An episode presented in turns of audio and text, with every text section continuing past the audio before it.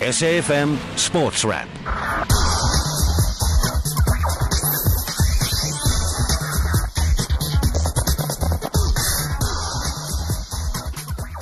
Well, I don't do it often, but certainly that was uh, accurate from Nastasia Aron. So thank you very much. Moneyweb team back again uh, tomorrow. Just after the uh, 6 o'clock news. Indeed, I was doing a little dance in the studio. Always excited about getting on air and uh, talking about sport, how uh, great it is to uh, chat sport. We're going to be talking a great deal of sport today with uh, one man in particular who is going to be in the studio. It's motorsport. If you like motorsports motor racing, you would like to talk about speed and bikes, well, stick around because we've got a special guest in the studio in uh, just a bit.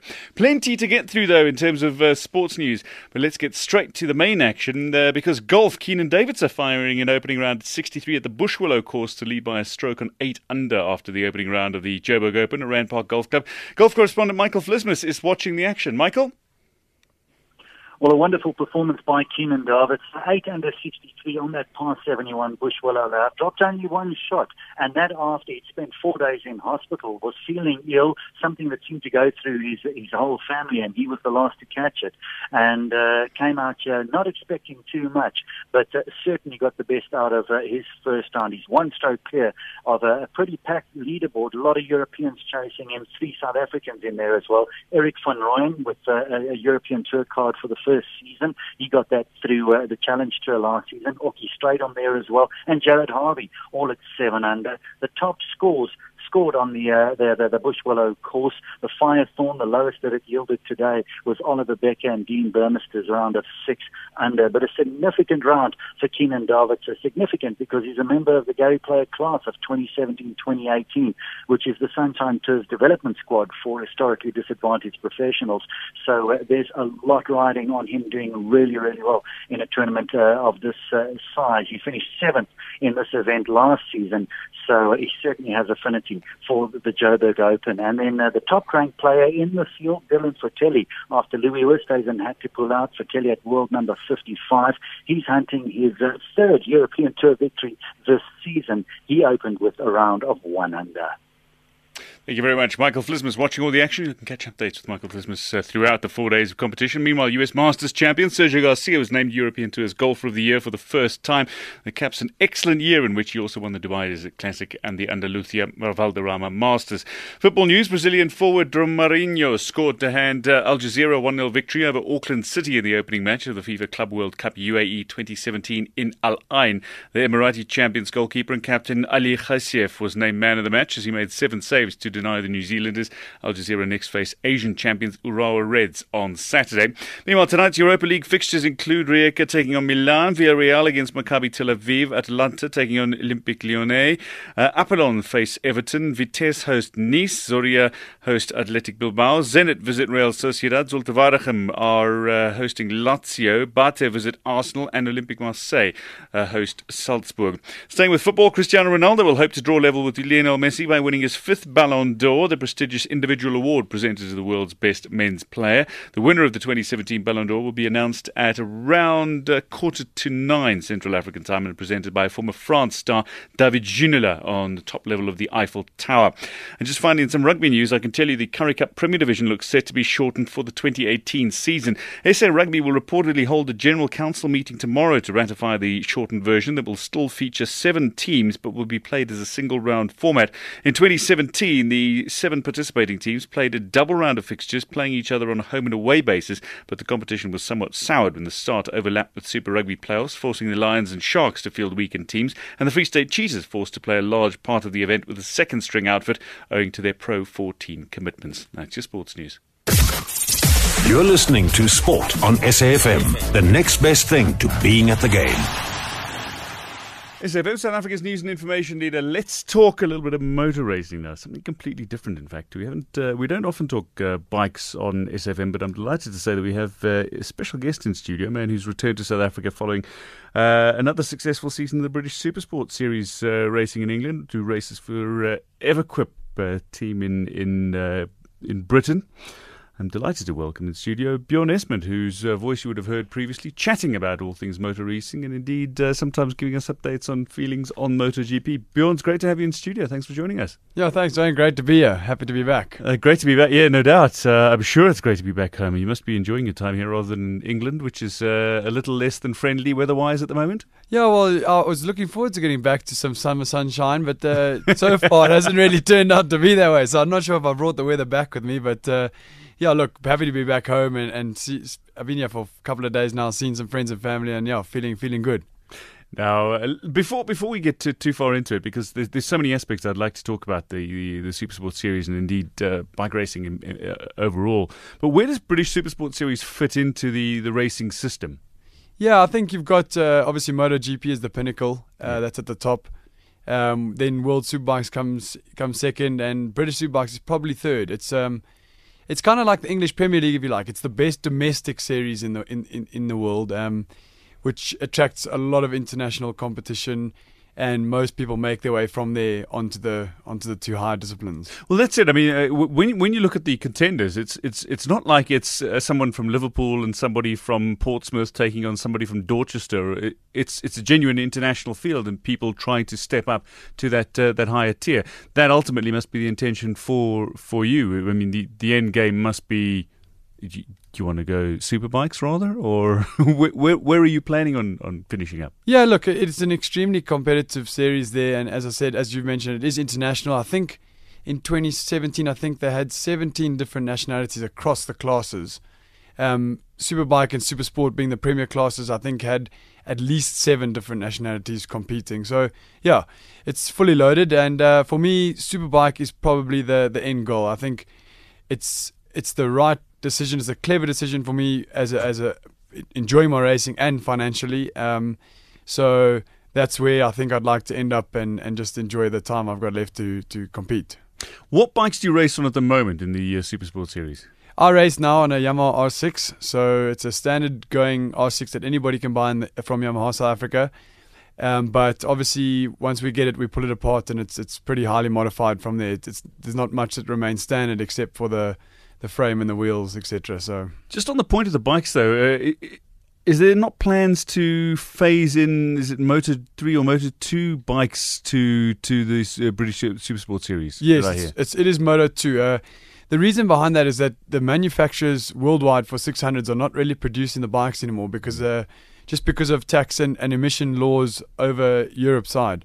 So yeah, there was a bit of a concern as to whether the class would actually be there would be bikes on the grid. But uh, safely, oh, thankfully, Yamaha came along and developed their new 600. There's talk of Kawasaki that are bringing their one out, so Supersport will stay for the next two years. But definitely, England as a leading uh, series are looking at the um, the prolonged, you know, st- stabilization of the series, and Moto 2 will will come into effect next season. Now, of course, when it comes to Moto 2, everybody thinks of uh, of uh, Brad Binder. I mean, the Binder brothers are doing great things on the international stage as well. I know uh, Steve Odendaal is doing some good things. Um, Sheridan Morais as well as, as uh, racing Superbike series. I mean, uh, how do you rate the South Africans performing at the moment on the on the international stage? Uh, I suppose Brad Binder being being chief among them. Yeah, Brad Brad Binder's definitely the chief. I mean, he's world champion last year, so he's he's really put us back on the map well done, Tim. He's a fantastic kid. He's a great guy and a great ambassador for South Africa. So I think we're all very proud of him. His brother's also extremely talented. Darren, I'm sure, will ruffle some feathers next year. He's got a great ride. As you said, Stephen won a Spanish championship, so he's not doing badly. Sheridan been around forever, and he does the business every time, winning races and taking it, fighting for the world championship to the end this year, actually. Uh, and also Matthew Scholtz, who competes in America. Mm. He's also American champion uh, this year, Superstock 1000. So yeah, the guys are doing great, great, great job. And I think that South Africa has a level very high. I think that we are small. It's a small uh, sport, if you like, in South Africa. It's nowhere near sort of uh, football, rugby, or cricket. But for some reason, the guys seem to have a talent, and and whoever the, when we venture overseas, we tend to do well. So pressure's on for me now to bring back a championship as well. yeah, there's a, uh, well, at least there's a beacon for you to aim at, I suppose, yeah. uh, Bjorn. But I mean, you you you you got that. Uh, I mean, you're edging closer to it certainly.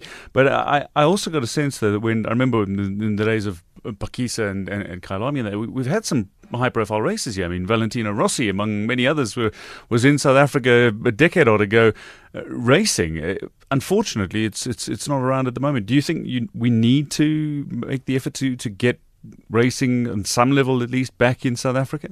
I think so. I think, again, I think Brad Binder and his brother will be they they they're quite crucial in, in getting the racing to come back here because the Grand Prix they've got two South Africans in the paddock, one being a world champion as I said, and both of them doing very very well uh, outside of that. I think it promotes an interest for for MotoGP as a series to look to come back to South Africa, and I think there is a big following for it. I mean, South Africans we all enjoy a bit of uh, you know. You know, fast cars and fast bikes. It, it, it's not a headline sport, but I think we all enjoy it. So I think if uh, with the right advertising and the right promotion, I think it, it could be a good thing. And obviously, Kyalami having its having its revamp, place is looking amazing. Why not? Yeah, I think I would love to see bikes back at uh, Kyalami. To be fair, but let's talk about you for a moment. I mean, uh, how did you actually get into into racing? I mean, when when did you take the step from it being maybe uh, an interest or a hobby to it being a profession? Yeah, I think it was always an interest. Um, my family goes back a couple of generations of racing and stuff like that. My dad was was pretty good. My uncle was very good, and um, you know he did. I think I, I can't remember three or four Grand Prix, so he got to the highest level. Um, so yeah, it was always there. Uh, as a kid, I sort of grew up playing rugby and cricket as you do, but sort of in my teenage years, I decided that's it. I've always wanted to race bikes, and I got stuck in. So couple of years uh, earning my stripes, and then I eventually landed a a ride with Yamaha support from Yamaha South Africa, and from there it was uh, I never looked back. I ended up going over to England to progress, and I've stayed there for five years now, uh, pushing and trying to make uh, make well win a championship and, and make something of it. And now, 2017, it, it realized into a proper profession. For the first time, I called myself a professional as uh, I earned a living, and now I can say I'm earning a living from racing my motorbike, which is uh, I'm very proud of that, to be honest. So, so how did you actually come to the attention then of EverQuip Racing? Well, I actually met the boss in a park at a bike event, so it was just it was a complete it was a complete fluke that uh, uh, uh, we just bumped into each other, and they had helped me a little bit uh, the year before, and it was the first time I met the the, the director, and um, we just we got on like a house on fire, and we formed a team, and, and the rest is history. So now we we're going racing for our second year in, in 2018, which I'm thrilled. I, am looking forward to that as well. But I, I, must say, the first time I heard that you were racing in British uh, Supersport Series, I thought, uh, okay, in, in my eyes, Britain is in many ways synonymous with wet weather. And uh, when you think of wet weather, you don't think about racing bikes around because it's not the most comfortable conditions. I mean, I've raced cars enough to know that uh, you know wet conditions racing is is not ideal in cars. Bikes, I would imagine the dynamics is, are completely more challenging. But how many races do you actually spend racing in wet weather conditions, taking on slippery tracks. Yeah, it, it's funny. Like you, England is, of course, it's it's known for its weather not being the best. And uh, for example, in 2016, we had one wet race out of 24 races, wow. which is which is kind of unheard of. This year we had a bit more of a normal season where we had, I think, six or seven wet races mm. through the year. So it became a bit more, you know, consistent and yeah, look, it's incredible these days the technology, the tires and stuff like that, and the grip that we actually have. Um, obviously, stay away from any of the white painted lines or the yeah. Because that's where it gets. Don't break on the epoxy. Yeah, that's where it gets a bit slippery and a bit sketchy. But uh, yeah, the technology with the tires and, and the bikes is just so good these days that you know we full on uh, knee down, and I think our lap times are only some. It's only something ridiculous like six and a half seconds off off a dry time in the wet oh, on wow. average. So it's it's incredible how, how close we can get actually. When you okay, you talk about six odd wet races, but I mean when you combine testing to practicing to qualifying to actual racing, how much time do you spend on a bike over the course of, of a year? A lot. I mean, if we're not racing, then I like to be on a bike training. Yeah, you probably relax on yeah, a motocross yeah, yeah, bike or something. Eh? Well, if I could have a lounge suite that looked like a motorbike, I'd probably do that as well. But yeah, no. Um, yeah, we, we I spend a lot of time on on on the bike, so it's uh, you know the more saddle time the better. It's the best form of training and, and the best best best way to keep your iron and, and progress and just keep getting better.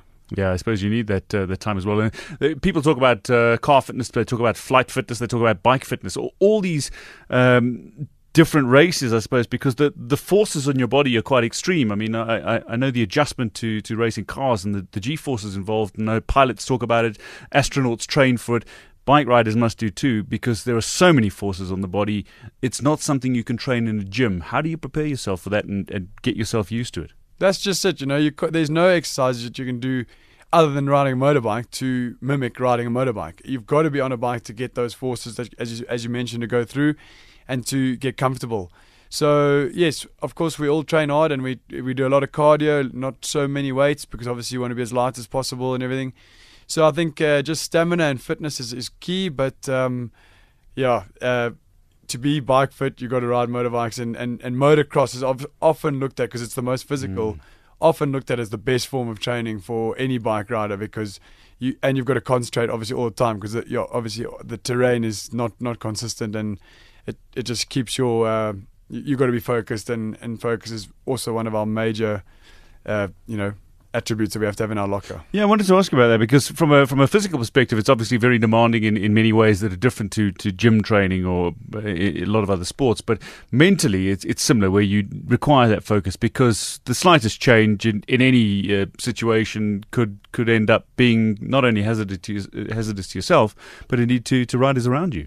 Yeah, there's a lot going on. You know, when we're racing, there's a lot going on, and um, yeah, mentally mentally fit is is you know, it's so important. I must say, just me personally, at the end of a weekend, yeah, my body, I'm a little bit tired, cool, but it's more my head. I'm so tired, like drained. I feel drained at coming out of a weekend because you've just put so much concentration in and, and, and, and so much thought and and obviously there's also the adrenaline that goes with it and, and it all takes away. So got to have a strong mind. Uh, I know a lot of us uh, speak to sports uh, therapists or psych- sports psychiatrists to help us deal with all the pressure and stuff. And yeah, so uh, yeah, your head is uh, arguably the strongest tool.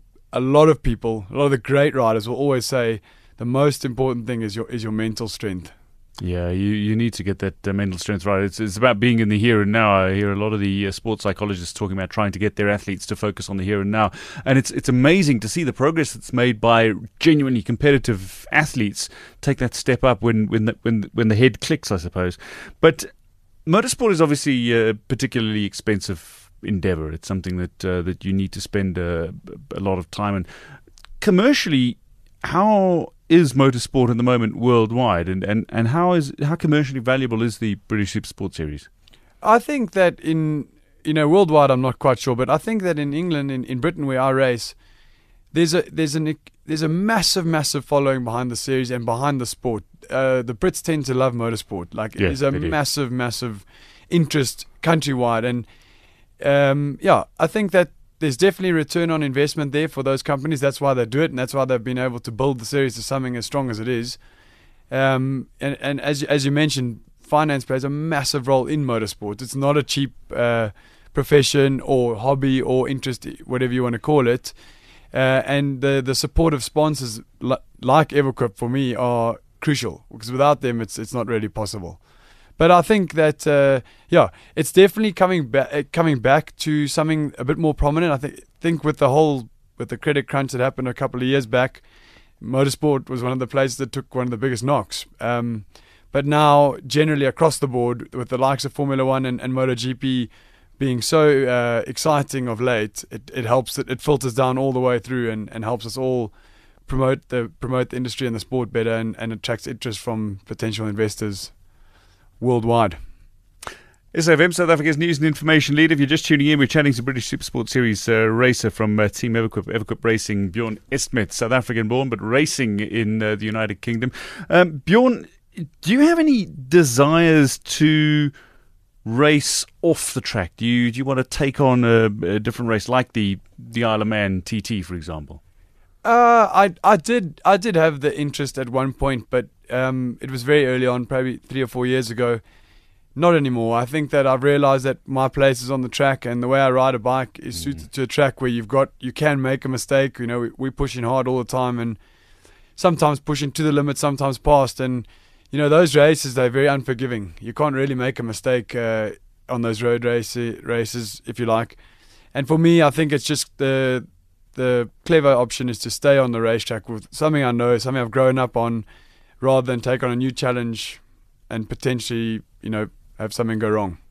Yeah, I mean, it, I suppose coming from a family that has that, that, that has a background in motor racing, there there's an element where you you you've, you haven't grown up with a fear of bikes, so I mean, you have a fearless element about you, undoubtedly, uh, to get to get into the sport at the moment. Has, has that actually sort of counted in your favour uh, over the years? The fact that you I, I can't see you as being somebody who's, who's fearful of getting on a bike and and and not, uh, or at least having an understanding of the potential hazards of, of the sport you're in. Yeah, look, I think we all are we all aware of the risks, but I think it's like you say, if you can sort of put that aside and, and carry on enjoying that, that, that's what makes the difference between a really really fast rider or a, a rider that wants to make it a mm. profession and someone who just enjoys doing it. Uh, you know, we know what the dangers, we know what uh, what could and can't go wrong. But uh, as I put that aside and I go and race as hard as I can and with as much aggression as and as much uh, also clever cleverness, or you know, sorry, lack of a word there, but you know, try to be as clever as I can on the bike, uh, and that's that. So yeah, I, anybody who tells you they don't have any fear, that's that's a lie, I think. But um, I think in a weird way, the fear is also what motivates us a little bit. You know, you use it, you, you channel it, and, and and it creates adrenaline, and so on, and that's where we get that little extra extra edge. Have you found in particular, and I want to go back to, to racing in, in Britain here specifically, because uh, Guy Martin has become quite a popular TV presenter now as well, as, as in addition to being somebody who's, who's big on races. Uh, and I've noticed that around the world, his programs have been broadcast, whether it's on speed or on, on, on racing, or doing sometimes fanciful and silly things on, on weird little contraptions all, all over the world. But what he has done is he's given us greater insights into to people that race and how you take on a potentially lethal sport um, in in a way that is illuminated to the the whole world, the sort of mindset of, of, of riders. Do you, do you look at Guy and do you look at what he's done and uh, is it something that is appreciated by the, the riders around that it's sort of opened motorsport up further to audiences? Yeah, look, Guy Martin, um, I've met him once or twice along along my journey, but he's the kind of guy where you either love him or you hate him. That, that's really that's really who he is. Um, you know, he's got many many fans worldwide as well, probably, but especially in the UK, and he's also got many many not well haters if you like. They don't they're not the biggest fans of of, of Guy and, and his antics and stuff. But one thing's for sure is he puts bikes on the map. Yeah. He is a personality. He's a massive TV personality, and, and probably he's got a bit of celebrity status, really, in, in, in the UK and, and again, possibly worldwide. And uh, he, he he does what's good for the sports. He promotes us, and that, that you can't knock him for. But uh, his his views and his opinions, those are yeah, those are pretty unique. So I mean, as I say, take it with a pinch of salt. Uh, you either like it or you don't. And but yeah, guy, he, he he's um, I think he he's done he's done the right thing. He's he's made a living out of something that he loves, and how can you knock him for that? Yeah, yeah, but I mean, again, he's somebody who I think it was last year had a had a horrendous accident that, uh, that nearly cost him his his uh, his life. And again, it was the, the reality of, of the dangers of the sport. I don't want to harp on about it, but I mean, it is when you are in motor racing, when you are in boxing, there's there's dangers that you're not going to encounter in a sport like table tennis, for example. No, yeah, exactly. Not uh, there are, and, and you won't uh, get in table tennis. But I mean, you know, for me, I think all of us as, uh, speakers, riders, and, and maybe other sports as well, if, you know, you're generally a, uh, an exciting or a person that looks for a lot of excitement in, mm. in life. You know, you want to do things like bungee jumping, you want to take little risks and calculated risks and stuff all the time. And for me, that's, I mean, I'd always, I, I refer to myself as just a regular daredevil. I like to take a risk, whether it be jumping off a cliff or, you know, into the, into Harties Dam or going and skiing with my friend and pulling a stunt whatever it may be, we, we try and push the boundaries just because you, you you just get that little bit extra excitement, and I think that's what all definitely bike riders and, and extreme sports, if you like, all the athletes are capable of, and probably other sports as well, because you know. You also got to be brave to go into a scrum and, and look at a, a prop yeah. that's the size of a house the other side, of standing in front of you. Say, yeah. Um, I just think that the as for the the daredevil thing, it's just a trait that most of us probably possess naturally, and uh, the danger comes second.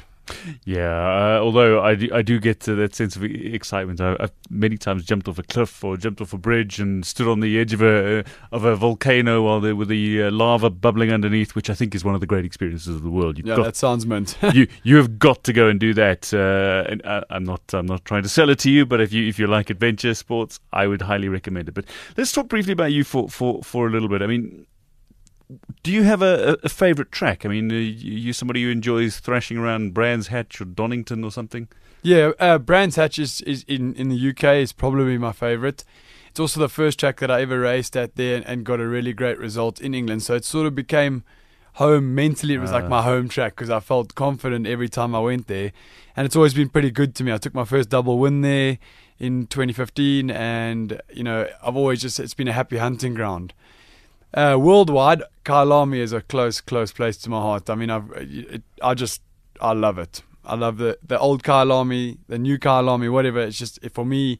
I'd love to one day get to race there in a world championship race if the opportunity presents itself. Um, and other than that, there's some fantastic circuits around the world. Uh, yes, I could go on forever, but Mugello in Italy, mm. probably one of the more spectacular circuits. And I've been lucky enough to go there and watch uh, Valentino compete. So yeah, those three are, are probably my, my top three. Oh, so I take it Valentino Rossi is your man. Yeah, Rossi fan through and through. uh, the doctor is in. Here yeah. we go. Okay, nothing wrong with that. Uh, of course, uh, we talk about nicknames of, of riders is something that's, that's that's common certainly in MotoGP. Do you have a nickname? No, not yet. I've had a few over the years, but nothing really has stuck. So I'll I'll, I'll keep the other ones off air for now. Okay, okay. So a couple that, that might be repeated in the pit yeah. lane, but maybe, maybe, maybe not here. Affectionate terms, if you like. okay, okay, we'll say that. But now, look, this is this is off season for you. Uh, off season is generally not very long though in, in professional sport. What, what, what do you give yourself an opportunity to do while uh, while you're not actively competing, testing, qualifying, or racing? Yeah, look, I'm I'm so happy to be home, and, and it is my off season, so I get to see my family and my friends, which I don't get to see through the year, as I spend probably nine months away. Um, so yeah, that for me the first priority is to get home, see the family, see my friends, and just uh, you know a bit of local is lekker. Just just be back in South Africa and, and enjoy myself. So I spend a lot of time, uh, so or some time out at, out at, out at Harties. I, I, love my water sports and stuff like that, skiing and wakeboarding, but the dam's not looking so great at the moment. Yeah. So, uh, but yeah, down to Cape Town as well. I enjoy Cape Town. Um, just to get away. I just enjoy the city and and and the, and the vibe but yeah, it's just a normal South African uh, South African guy, braai, beer, pool, and you know just uh, enjoy enjoy the moment while while we can. And it's it's a two month off off season for me. So whilst just maintaining training and, and as, as much riding and sort of motocross and supermoto I can do, just chill out really. But then the real love comes back when you're racing. What, what's the best part about racing for you? For me, the best part would have to be there's two things. The the the best part consistently uh, race in race out is the start. When those lights go on ah. and when they're about to go off, there's no feeling like that. It doesn't matter. It's just absolute sort of absolute focus and tunnel vision. It's weird. It's the weirdest feeling. No matter how many times you've done it, I, but I love it. That's just a rush. And then also, it's got to be like a, a good good last lap battle. Like when you really are with a, a, a rival that you respect uh, and and you just you're pulling moves and, and, and making passes that probably shouldn't happen and, and just really pushing the envelope. That is uh, quite thrilling and uh, enjoyable. It's always thrilling to watch. I love watching it. I love uh, hearing about it as well. And it's clear that you love uh, racing in, in, in a way that uh, that, that, that a professional should. Uh, but Bjorn Estment, it's, it's been great chatting to you, and I think uh, it, it's fair to say that you, you're a great ambassador for the sport of motor racing, and we, we really love to to have you back in South Africa. But we certainly wish you everything the best in the uh, British Supersport Series next season as well. Uh, thanks for making time for us and uh, enjoy the rest of your off season. Thanks, Dwayne. I really appreciate it. Uh, thanks to SAFM. And if anybody wants to catch up and follow what I'm doing, you can get uh, get hold of me at, on Twitter at Bjorn Estment27 and uh, Instagram Bjorn Estment. So, yeah, thanks, guys. Thank you very much. SAFM Sports Wrap. Well, that's where we're going to have to leave it. Uh, but so much to talk about in terms of sport. Unfortunately, time against us uh, tonight. But I'm delighted to say that uh, Naledi Moloi is going to be up after the news with the talk shop. Plenty of interesting things to talk about tonight, including uh, infertility coming up on the show. So that's going to be uh, an intriguing topic of conversation, keeping me company as I uh, travel back home after the show. But my uh, thanks tonight to the team producer, Luyulam Kalipi, sound engineer, Phineas Ndoba, and from me, Dwayne Delocker. It is time for us to say cheers. We are out of here. I can tell you it is 7 o'clock o'clock. Good night.